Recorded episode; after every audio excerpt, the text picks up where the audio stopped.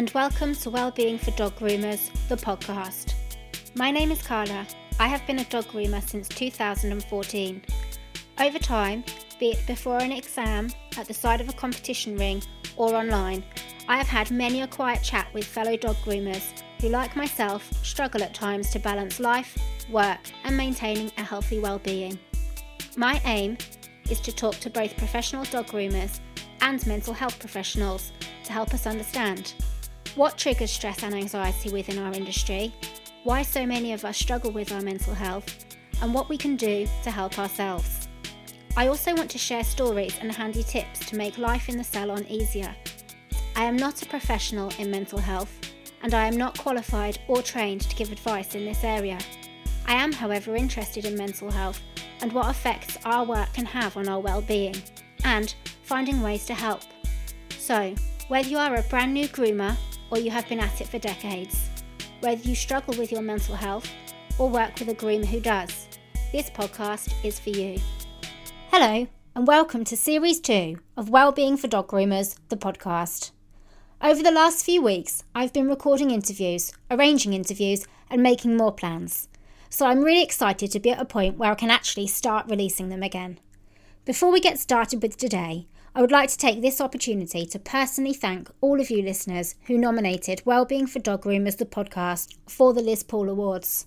I'm so thankful and it really does mean a lot. So thank you. But back to the interview.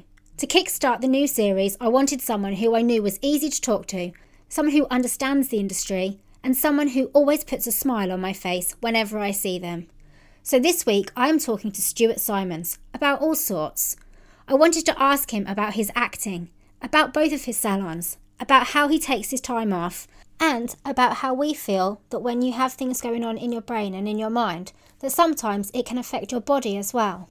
Within the dog grooming industry alone, Stuart has his full City and Guild Level 3 and the qualification for creative groomers, for which he received a master's. Stuart has set up and run the Groomer Spotlight along with Julie Harris. He has two grooming salons. He MCs at many of the grooming competitions. He has competed himself, and Stuart has also appeared publicly on shows such as Jonathan Ross, GMTV, the Channel 5 News, Lorraine, and the Alan Titchmarsh Show to help change the way that the general public see us dog groomers and to raise the professional appearance of our industry. So, I won't contain my excitement any longer. Here is Stuart Simons and myself doing the first interview of the new series. Let's go! Hi, Stuart, and welcome to Wellbeing for Dog Groomers, the podcast. How are you today? I'm very well, thank you, Carla. It's lovely to see you. Thank you for asking me on. Oh, thank you for coming on. It's always a pleasure to speak with you. Um, so, can we start with you just introducing yourself and just tell us a bit about your current role in the industry and a bit about the types of grooming salons that you own? Yes, well, I'm Stuart Simons, and I've been grooming for just under well probably about 15 years i think i've got a salon in london which i've had uh, since i started grooming and then i start i opened a salon with julie harris in st leonard's uh, in 2017 i think that was and of course i've got the groomer spotlight um my where I am in the industry, I'm I'm I'm a bit like Marmite. You either love me or you hate me. That's basically me. I know. Oh dear, well I love you, so you're absolutely well, fine here.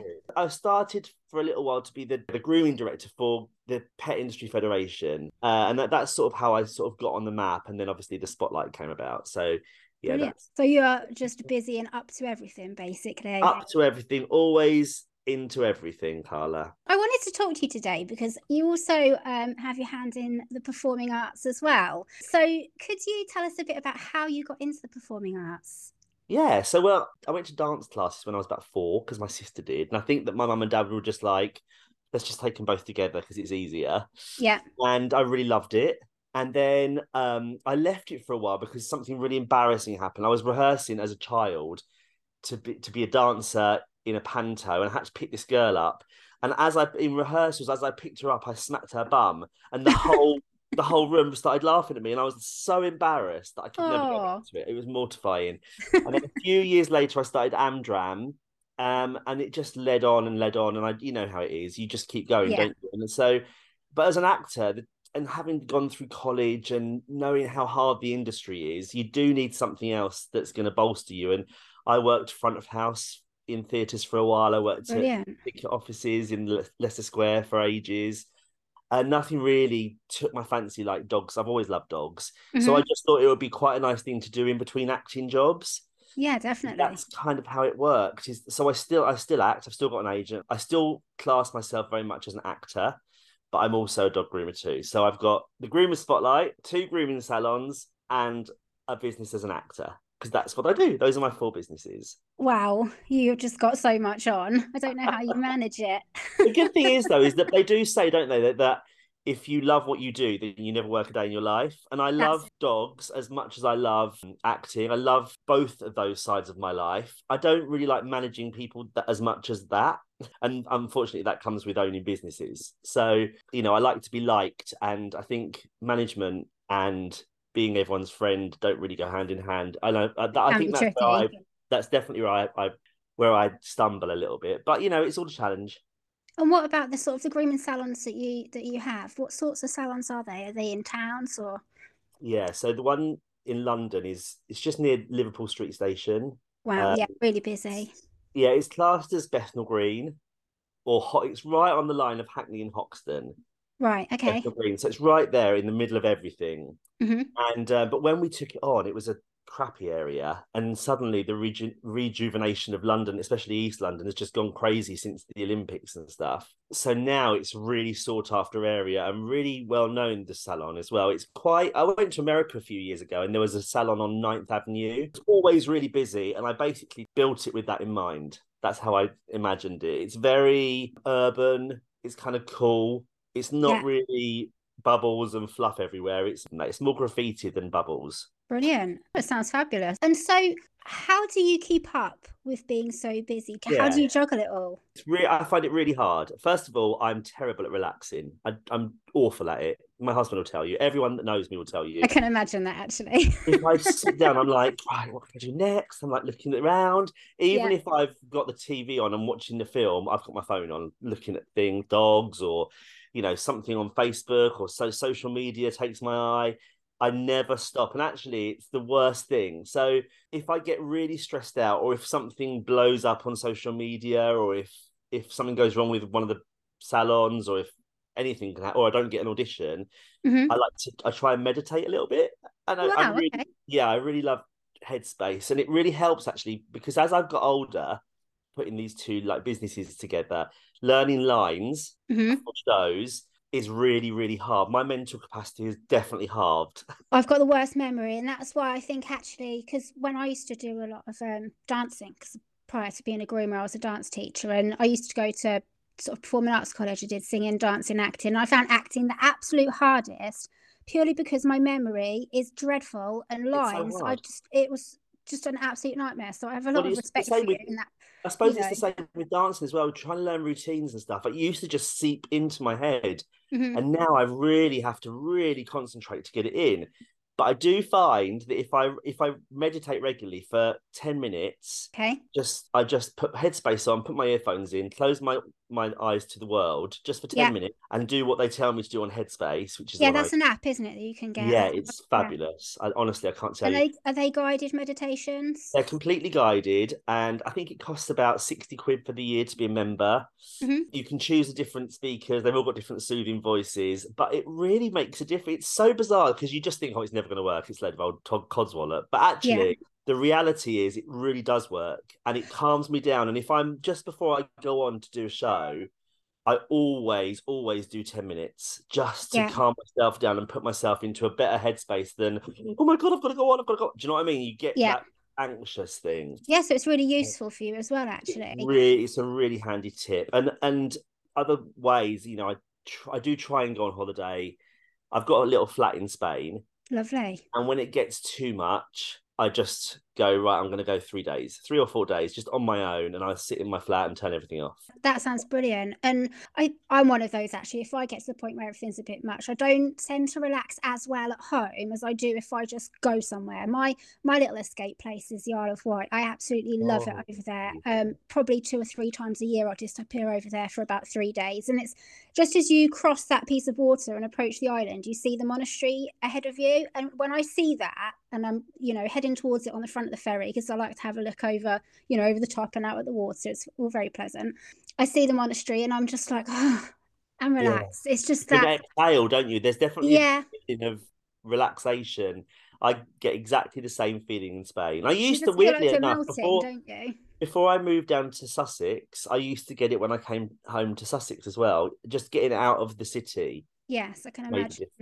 Yeah. With your performing arts, like how do you feel like that has um, benefited you in your grooming? Is there any sort of skills that you've learned that you can sort of transfer across?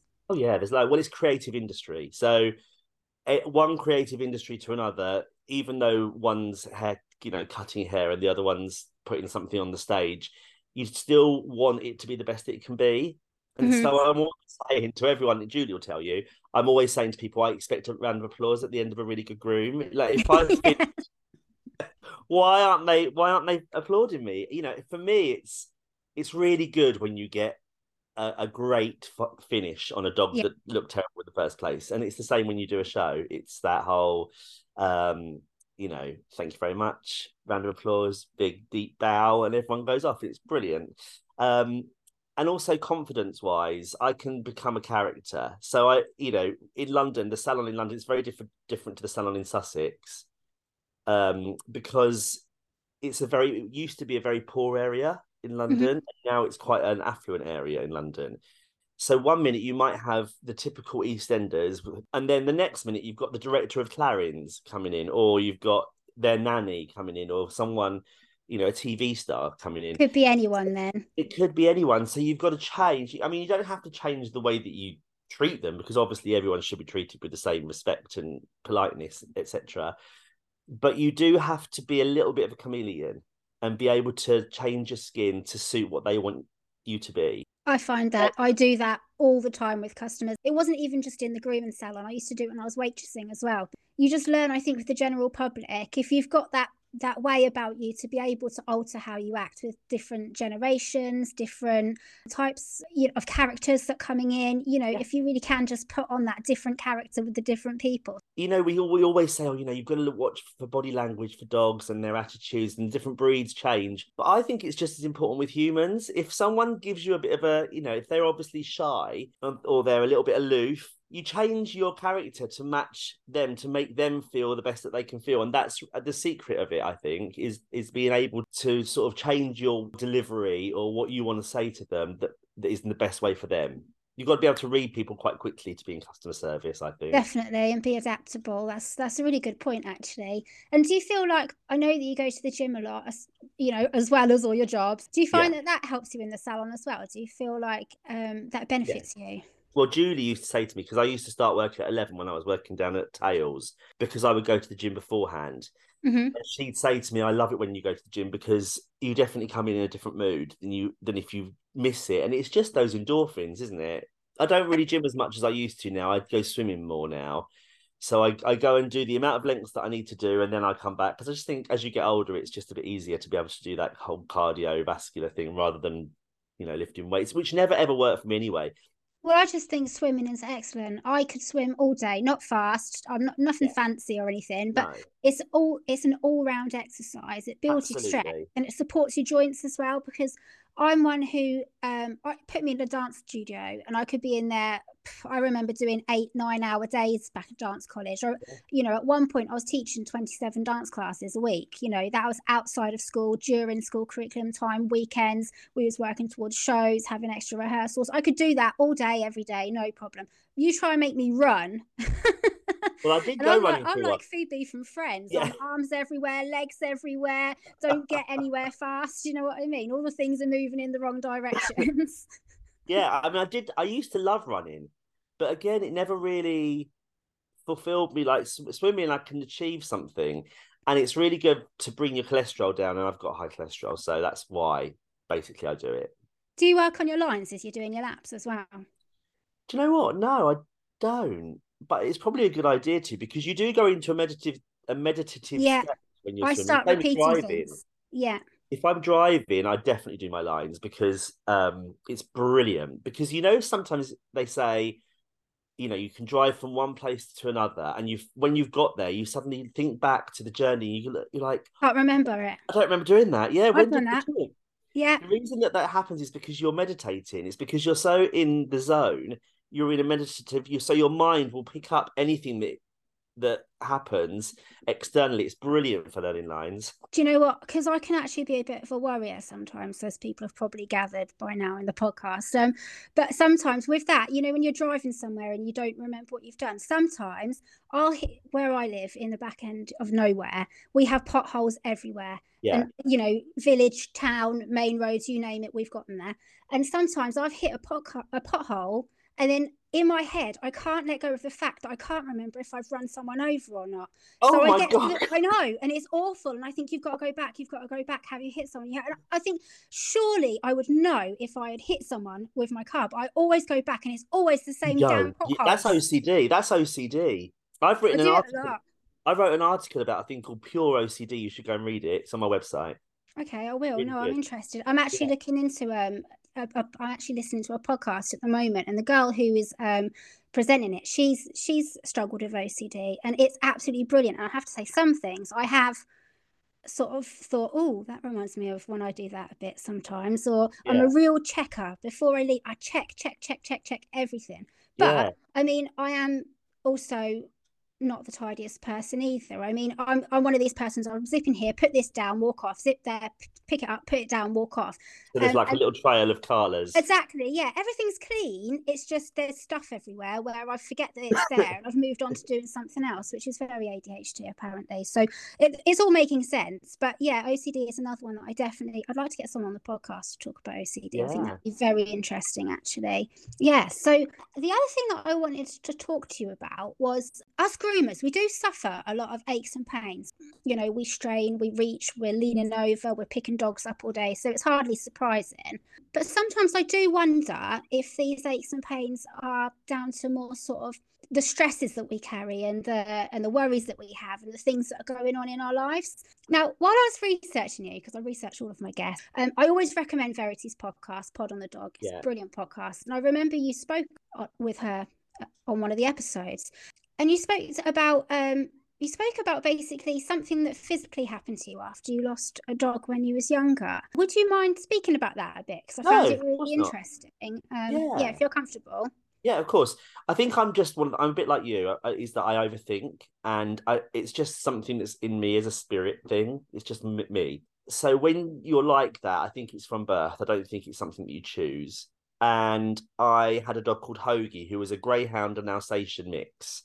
We used to have a chain linked fence because the house that we lived in was quite a new house, and they came with these chain linked fences. Is that how? Yeah, I know exactly the ones you mean. You know what I mean? Yeah. and um, there was a hole at one end of it, and then Hoagie was a big dog, so we were in the garden, and Hoagie jumped the fence, and I went through the hole after him.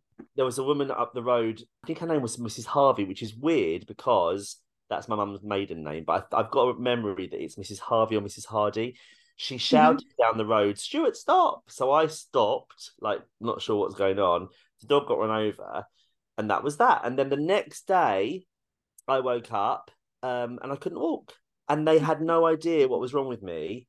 So they took me to the hospital, and um, and they thought at one point I had polio, and I was in hospital for quite a long time. And my wow. legs were in traction and all sorts.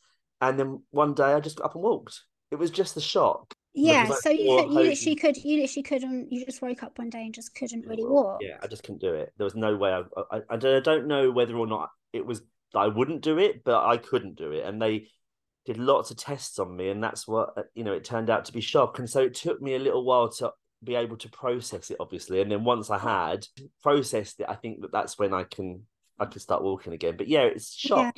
Yeah, it's really interesting how I think um, stresses and mental healths and traumas can have effects on our body. when people say, you know, how can your thoughts make you physically unwell? But if you think Mhm. about butterflies in your stomach, Yes. you're nervous about something, Yeah. that creates butterflies in your stomach. And that's a Yeah. physical feeling. And that's Uh, just yeah.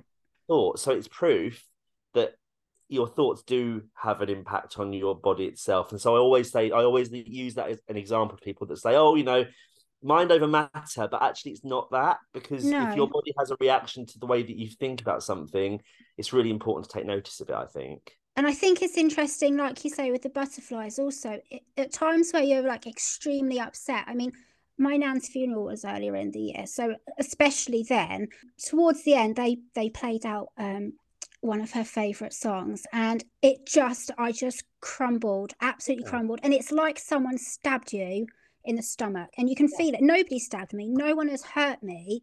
But my stomach, it's almost like someone's just got the biggest dagger and just put it in there. And it, like I you mean, say, anyone that's gone through grief like that, they know. I always say, I, I remember explaining this to my friend, who's unfortunately he's lost his dad now, but at the time he hadn't, and his sister had died too, and we were talking about it, and I say, for me, when somebody dies, it's like your head is full of cotton wool. It's Mhm. absolutely jam packed, full of cotton wool, and you kind of go numb for a little while, even though you feel sad and you know empty. For some reason, you you're able to deal with it because I always remember I remember always remember thinking, oh my god, if my mum dies, if my dad dies, I'm I can't do it. It's, I'm never going to be able No, to do it. But your body does something to you, and it fills itself with cotton wool. This is the only way I can explain it for me. Yeah. It's only my own point of view. Um, and then as time goes on and you've had the funeral, then it's like some external being takes one bit of cotton wool and throws it on the floor and allows that amount of grief into your head. Right. And so you start to get upset. So you, it comes in waves. And so you'll have a little bit of upset then, but you've still got the rest of the cotton wool in there. And so over time, more and more cotton wool gets released. Mhm. And so you're able to deal with it a bit more and a bit more and a bit more. And by the end Yeah. of it, it's still awful, but it's your body's protected you from having that ridiculous amount of grief at, all at once. Since I lost my nan, I have dipped in and out of counselling here and there again. And what what has been explained to me is that actually it will come in waves because as your body allows you to feel it, you'll you'll process it when you're ready. So you couldn't be more spot on to what how I understood it. When I was at Performing Arts College, I actually in my second year had to pick between two options, musical theatre or dance as my major. Yeah. Now I don't sing anymore, but when I was at school and when I was at college, I, I sang a lot and I represented my schools and my colleges. We I've done a few shows up in London, which for someone from where I'm from is quite big because I'm Yeah. a long way from London It's- where I well, am. no, But no matter where you're um, from, it's big. So halfway through college, I really went through a phase of growing up all at once. I didn't really know who I was. I was dipping in and out of friendship circles that, you know, probably weren't the best for me. And I felt like I was carrying quite a lot of stress, quite a lot of the unknown, quite a lot of trying to fit in. And I was carrying quite a few secrets at that point as well. And what happened at college, over the space of about two or three weeks, my throat felt like it was closing up.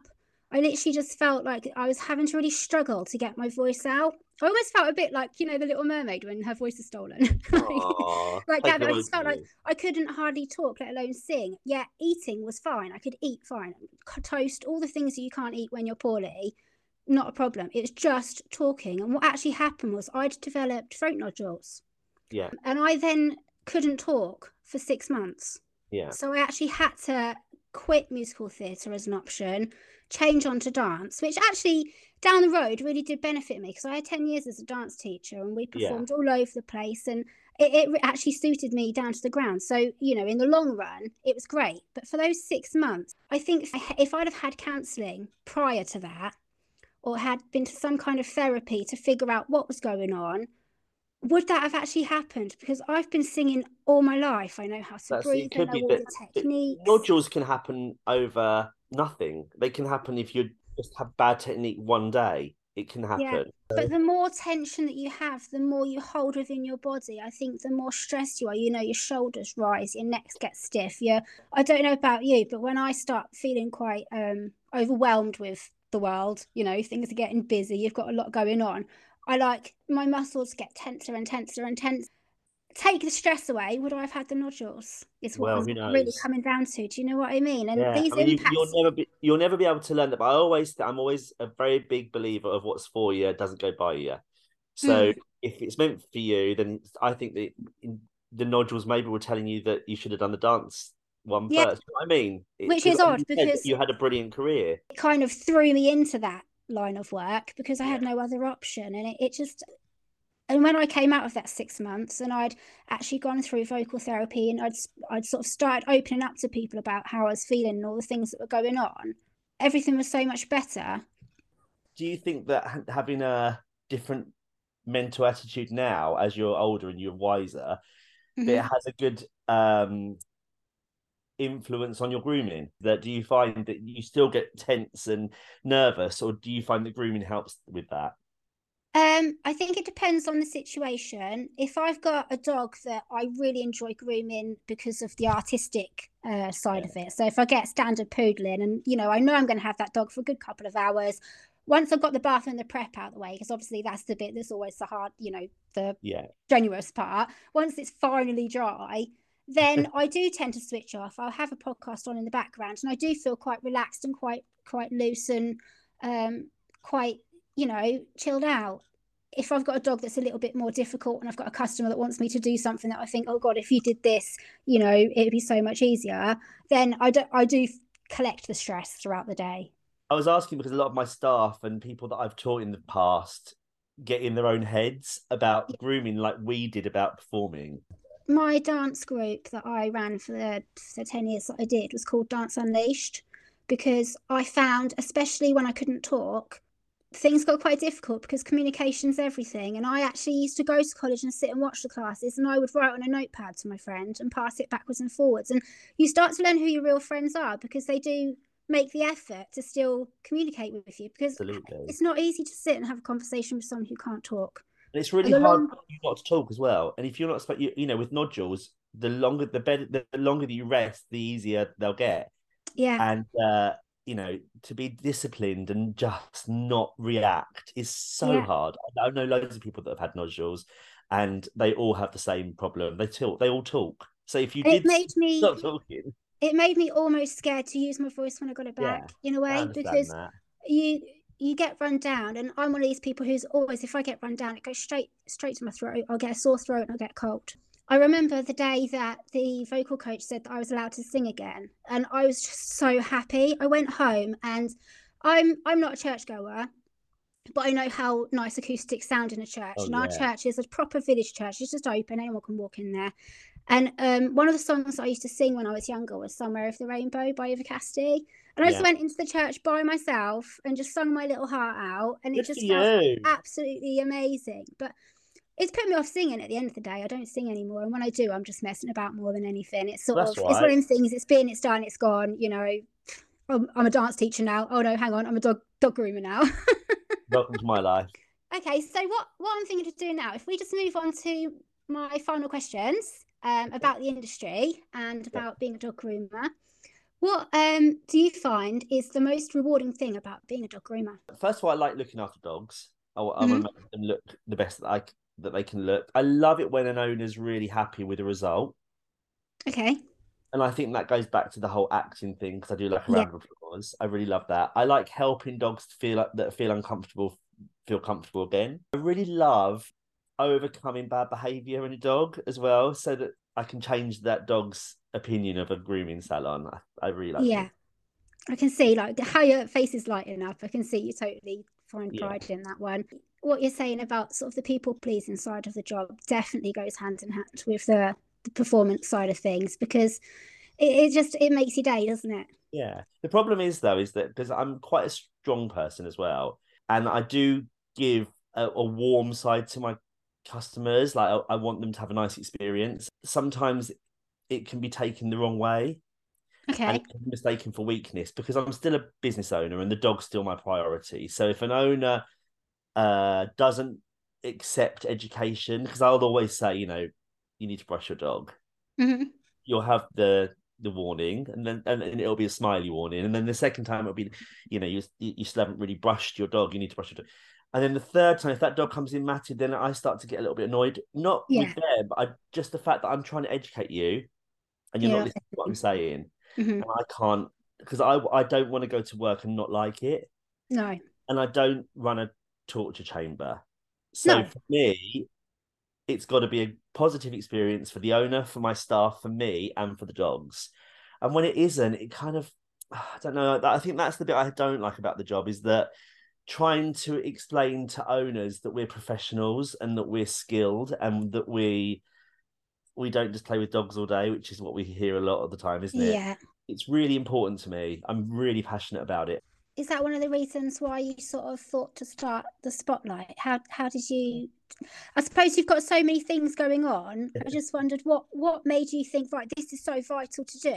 I, as an actor, have a spotlight membership. So there's a there's a thing called the actor spotlight, which you have to have membership of to be able to get jo- jobs. Now you'll you'll pay for a spotlight listing. Your agent will send that to a casting director, and it'll have your photo on it and a listing of the jobs that you've done, your CV. Okay. And that's what you do as an actor. And I just thought a, a creative industry, from one creative industry to the other, it works the same. And I suddenly thought to myself, people don't realize that we're unregulated, and so and they do think that we just play with dogs all day. So I just I thought that maybe we could use the same thing that actors use for groomers, but Yeah. they would have to be qualified. So actors can only join the spotlight if they've heard a certain amount of weeks' work Yeah. as an actor. And so I thought to myself, it'll work the same way. And I just thought, you know, it's really important that because no one's ever asked me to show them my certificate, I think we need a way to show people that actually there is There a is a level of education and there is something there. And if it's important to you that your dog groomer is qualified, then you there is some way you can go to find a dog groomer in your area. And that's the only reason. But I do know that it's a 50-50. Some people hate it, some people love it. I am all for unqualified experienced groomers. hmm I want them to do a fast track qualification to just have that underpin knowledge so that we can all get on the same page. Whereas unqualified, inexperienced groomers or people that aren't good, yeah, there's nothing to distinguish between an unqualified, experienced groomer Yeah. and an un- and an unqualified, inexperienced groomer. No. The only thing that that makes a difference is that piece of paper that everyone talks about. And so if you are really good and you're unqualified, just do a fast track. It's it doesn't it wouldn't cost you anything and you'll easily pass it. The ones that won't easily pass it shouldn't be working on their own. Yeah. No, that makes total sense. No, I That's all it is really. And I'm and I'm very very much you know in, into uh, encouraging people rather than exploit. I don't want to You don't want to exclude anyone. You'd rather encourage them to join join in. Yes, yeah. Yeah. And if it, if it, you know, lots of people have said that the Groomer Spotlight is a money making scheme, but if it was a money making scheme, I'd let anyone join. we don't make Well, yeah, money. no, that's a fair point. What advice would you give to your younger self about the work that we do? um, I think as a groomer, there's there's a few things that really really spring to mind. The first one is is just dog hair. So try not to get too stressed about it because it's just hair. You know, at the end of the day, it's just dog hair. It will grow back. It's Yeah. fine. You know, and, and forgive yourself because people can make mistakes. That's okay. You're allowed to make mistakes. I mean, obviously, you have to be careful because you don't want anyone to get hurt, but sometimes things happen. And Yeah, just if you to take the ears a bit too short one time, that'll Yeah. be back to normal by the time they Yeah. come back again in six weeks. It's, you know, Absolutely. and you know, there's gonna thing. be there's gonna be times when you cut a dog or you cut yourself or whatever, but it's really important just to forgive yourself and to continue on because it's a difficult industry and it's um it's okay to make mistakes. I think that's the most important thing to respond. So if you get a bad review, I think it's important to own it. If you've made a mistake and that bad review is your fault, I think it's right to apologize Mhm. and there's nothing wrong with doing that publicly because I have. If if I get a bad review on my website or on Google, and it's my it's my bad, I will absolutely hold my hands up and say I'm so, I'm really sorry that I shouldn't have happened, and you know I'd I'd love to make it up to you, whatever. Yeah, If it isn't your fault, and I think it's really important to stand your ground and back your corner and say actually. This is what what ha- is what is happening. It's my salon. That that's how I run my business. It's in my T's and C's and I'm sorry that you felt that way, but you know, I won't apologize for the way I run my business because it's okay for you to have standards and to set standards. Your business, and it's important that people um sort, sort of go of with your to how you do things. Yeah. Yeah, I think you're right. I think short, sweet, simple, to the point, you know, just a response. Because I think the worst thing you can do is just not reply because that, Yeah, that doesn't a do anyone any help. I- exactly, and people look to see, you're never going to have like I, I always look at 100% five star reviews and think I don't believe it. Mm-hmm. I always do. I would always rather go to someone that's had some real responses and some real uh, conversations so that I know what to get. And because you can't, you don't know how a business is going to respond to a negative comment until they have a negative comment. And so, and if you've got someone there that is an example, I think it just turns it into a, polit- a positive, and Yeah. it means people understand what to expect. I think that's right. And I think as people read through these reviews, even the responses and that, then they're going to make their judgment on how you handle that situation. So I think that's a really good, good um, example.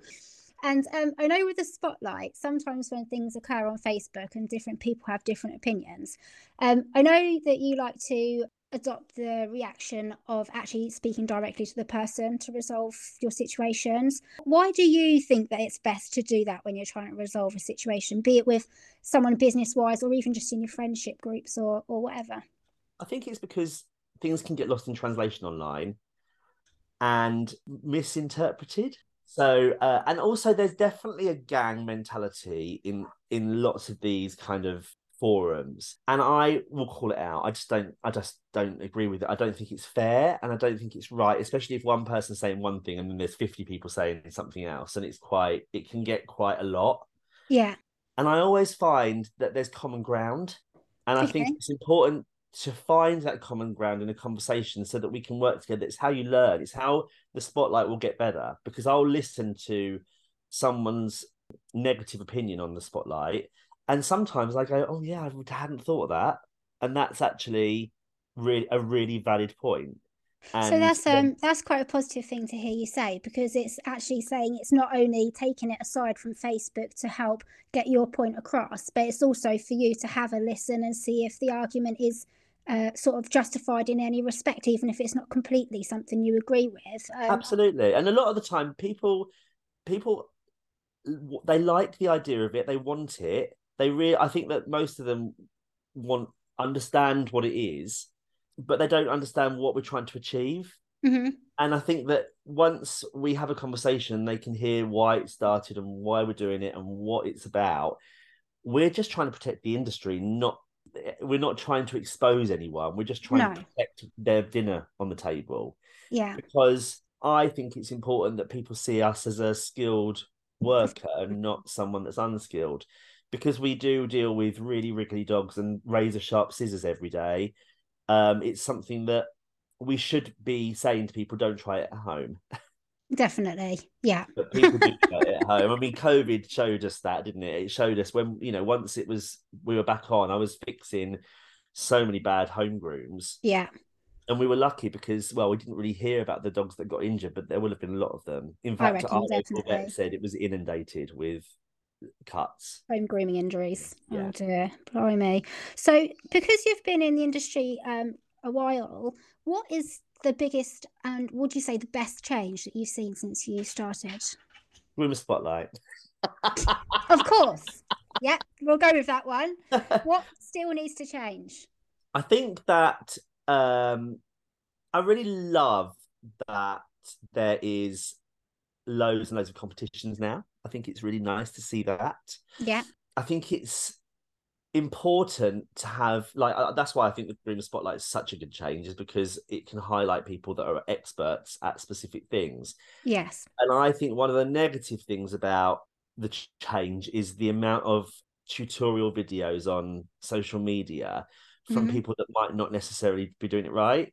yeah. There's so many out there of so It's many different. frightening. Some of them are really helpful. Some of them are just the worst thing you could possibly watch. It's Yeah. total minefield, isn't it? But how do you distinguish between what's really, really good and what's really, really bad? It's a bit like an owner not being Yeah. able to distinguish who's qualified and who's not, or who's any good, because there are some qualified groomers that are crap, but Yeah. at least they've got underpinning knowledge. I think that's what we always sort of come back to. And I love the fact that the industry is becoming sort of, e- even though it's bigger, it's becoming smaller because we're all able to talk to each other. Yeah, better connected as an Yeah, we are much better connected now. And so, P, once you're in the industry, you sort of know who you want to go to for specific things. But I'm talking about people that are just coming into the industry. It must be a minefield for them because they must be going, well, who do I speak to? Who do I listen to? How do I do Yeah. this? The thing about the spotlight is, is now if you need to know something about a breed specialist or um, if they've joined, then they can put it all there. And you know, I've, I often see people on Facebook looking for a breed specialist in, I don't know, Brighton or somewhere. Mm-hmm. Well, now you can put the postcode in and you can look at the groomers or the people that are in that area and see who's. Oh, if you've got a judge that's judging you at a grooming competition, you can look. you want to know what their style is, you can research the judge. Yeah, and if you start a podcast when it comes to interviewing people in the industry, you can have a little flick through and see exactly. who's been up to what and who's been going where. Yeah, exactly. no, it's very helpful for all sorts of things. But no, I do pass my customers onto the spotlight when they're moving up and down the country, or I'll I'll say, "What's your postcode?" and we'll go through together. And I say, "Oh, I yeah. know this person, know this person." And funny enough, actually, um, this week I had a girl, uh, well, a lady ring up about two Airedales who apparently used to come to you at Bethnal oh. Green, and then they went to Tiffany over at Suffolk. Um, but oh, yeah, lovely. Those the Airedales are lovely. So on the flip side, what about our industry do you think impacts our mental health the most? It's hard to say. I think I think that dealing with difficult dogs and trying to get them out of that mindset can really be a strain. Mm-hmm. I think that sounds and noise in an uh, a salon can be yeah. really draining. It can be like doing another 10 dogs. If you've got a small salon and that dries on all day and or a dog's barking constantly, I think that can be really, really difficult, which is yeah. why I do, you know, our, our appointments are one in, one out type thing. Okay. Just so that there's not an overload of dogs in the salon. Because I just think sometimes when it's really noisy, it can be ex- absolutely exhausting. I think it's really important as well to work together. If you've got a team, if I, you know, I cannot stand doing cocker spaniels. They're my worst breed to groom. I absolutely, I'm crap at it, and I'm always saying to my staff, I don't really want to do any cocker spaniels. And they're like, okay, and I'm coming and there's a bloody cocker spaniel in my list. I'm like that, and it does always look nice. I just don't like doing them. Yeah. And um, so we work as a team, and you know, if there's something that they don't want to do, then I'll we'll swap and we'll Brilliant. mix it up. And you know, if they're struggling with the dog, there's no judgment. It is what it is. You know, you you have to you, you have, have, to enjoy what you're doing, don't yeah, you? and you have to be a bit pliable. You have to be able to mold yourself to whatever works best for that for the salon for that day. And because if you're standing struggling with the dog and you you know you're not enjoying your day, it affects the rest of the salon. It affects the customers. It affects the dogs, the other dogs' behaviour. It needs to be a nice day. Yeah, no, I totally get that because I think I think things like moods and stress levels and um, vibes are very easily passed between a team. So it makes sense to help each other out because we've all got breeds that aren't our favourite to do for whatever reason or other. I've got to be honest, um, I went through a phase of really struggling with cocker spaniels, but I had a lot of the really high energy ones, like they just were yeah. patting their feet and wagging their tail and panting and just showing signs of just restlessness and unease. And um, but now I've actually got a really nice little handful of lovely cocker spaniels. Got a few nice hand strip ones. So could you um could you give us an example of a time that you've learned from a mistake? I can do that, but it's a bit of a personal one because I am friends with my the groomers that work for me. Yeah. But I made the mistake of thinking they were my best friends at okay. one point, a long time ago. I had a, it was a different team at the time, and um, I remember we were at work, and I, you know, I always try and be part of the team, even mm-hmm. though it's my salon. I want them to to like to be with me, and they all said we were we were there on a Saturday afternoon, and I said we're going out for drink tonight, and they were like, "Oh no, no, we're not going out for drink. We're not going out for drink." Blah blah. blah. And so I was like, "All right, no, see you later." We went home, and then someone posted a picture of them all out drinking, but without. Oh no! How awful! I know, and I felt I was really upset about it. I can and imagine it, I would have been. Yeah, but it made me realise that I'm the boss. Yeah. And as as you've got to remember that sometimes they don't want the boss there, and I really, really took it hard. I, I was mm. very upset by uh, by it. But then, if you look at it from their point of view, they don't want the boss with them all the time. And so, I think the lesson that I learned was that you know I don't think it was personal. I no. but I did take it personally, and so I think that there's definitely a level of you know a tiny little gap that I keep just for myself. Yeah. Away I'll always be friends with them, but there's just that little bit of slight distance. I actually think that's that is quite sensible as well. Um, obviously, you know, when you're a team, you do work together like a team. You work together like a family during your work time, um, and all of that. But I think sometimes when you are the boss and you like you say, we're we're people pleasers by nature. So you want your team to be happy, you want things to work well, you want people to like you. But sometimes you do need to toe the line, and that's very hard to do if yeah. it's all matey matey and it's all give give give one side. It's you know it's a two way relationship, yeah. and I think in any business it's the same. It's just in dog grooming, I suppose, because it's a physical job. We're working with dogs. We're doing our own job sort of separately within the same area. It's easy to forget that actually there is still a structure of you know who are the employees, who are the managers, Absolutely. who are the yeah. bosses. It's a typical hierarchy. business frame. I've had situations very similar to that actually, um, both in grooming and out of grooming, where you're, especially with me, I'm one of these people. Oh, would you cover so and so shift? She wants to go to. Oh yeah, yeah, yeah. I'll do that. Oh, would you? Especially waitressing, you can imagine Saturday yeah. night, Sunday night, Monday night. Da, da, da. Yeah. And I'm like, yes, yes, yes, yes, yes. And then I remember looking when I was at um, grooming college actually, because I was still teaching dance. I was working at two pubs. I had shifts at Tesco's and I was training for grooming as well as doing um, work experience at salon as well. Right, so I had things going on left, right, and centre, but I was still picking up pub shifts. And my friends come round one night and they said to me, "Look, Carla, do you want to go? Um, I think they wanted to go bowling or something. A big group of us." And I said, "If you look through my diary, and you can find a day off, put it in there." And they turned about eight weeks where I was just like no space at all because it was like waitressing, dance, grooming. Yeah, that's crazy. So um, I can't actually remember where I was going with this, but um. oh, it's just that we're busy. It's busyness, isn't it? And, uh, and you're, you're like you say, you're people pleasing. You're trying, and it's that whole like. That's it. Yeah, people pleasing. That's it. You've got to learn to say no sometimes. I'm glad someone was paying attention. yeah, it is really hard, but it is definitely a lesson learned. And I love my team, and I'll do anything for them. But there is definitely you do have to understand that they might want a night out without the boss. And I think that a lot of that that insecurity comes from an acting background because when you're acting you're going out together and you're on tour or if you're yeah. away from home, you all stick together and you all do it together. Um, but even now, if I'm on tour, like back in the day, I used to have to share a room or something like that. But now I won't do that. It was no. You know, I need to be able to close the door on the day and be yeah. able to have my own space. Yep, de-stress, rest, and recoup for the next show. Absolutely. Too right. Oh, well, I think that brings us to the end of all the questions that I had set out for you today. Um, was there anything that you wanted to add? Have I missed anything at all? Oh, I've loved it. Thanks, Carla. No, thank you for coming fun. on. I, I always enjoy speaking to you, and um, I think it's going to be a really interesting episode for people to listen to. So, yeah, thank you so much. You're very welcome, my darling. Yeah, thank you very much, and goodbye. Bye. There is so much that we can take from that interview. It's clear that Stuart is an extremely busy man, but it was interesting to hear about the ways that he relaxes too. I really must try meditation. There has been so many guests that recommended it now. And after talking to Stuart, it has also made me want to get back in the water and swim. I think exercise or expression of yourself is so important, whether it's drawing, running, singing, going to the gym, playing an instrument, Whatever it is, it's just channeling yourself into something. I think grooming does do that for all of us, especially at the beginning of our career. I'm sure we can all relate to getting in the zone in the salon or at a competition, but I really think it's important to have something else that takes us away from work completely. As a youngster, I would sing everything out. After my nodules, I used to use dance in the same way.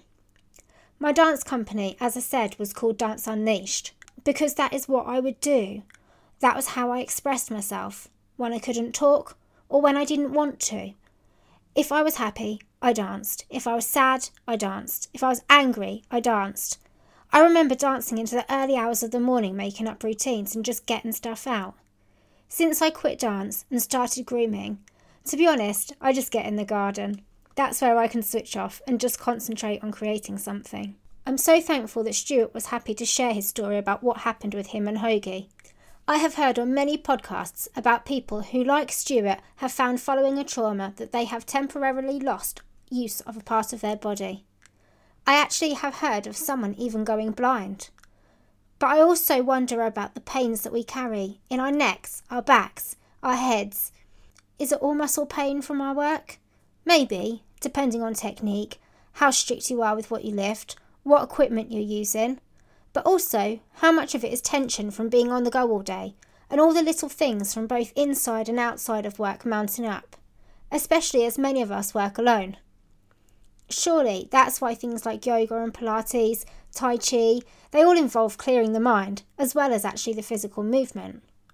Who knows how it all works? I certainly am no expert, but I do find the connections very interesting. That's all from me for this week. Next week, I'm talking to Kevin Simpson and Rebecca McFadden from Simpson's Grooming Supplies. Make sure you follow Wellbeing for Dog Groomers, the podcast, on Facebook and on your chosen podcast platform. But for now, have a brilliant weekend. Cheerio!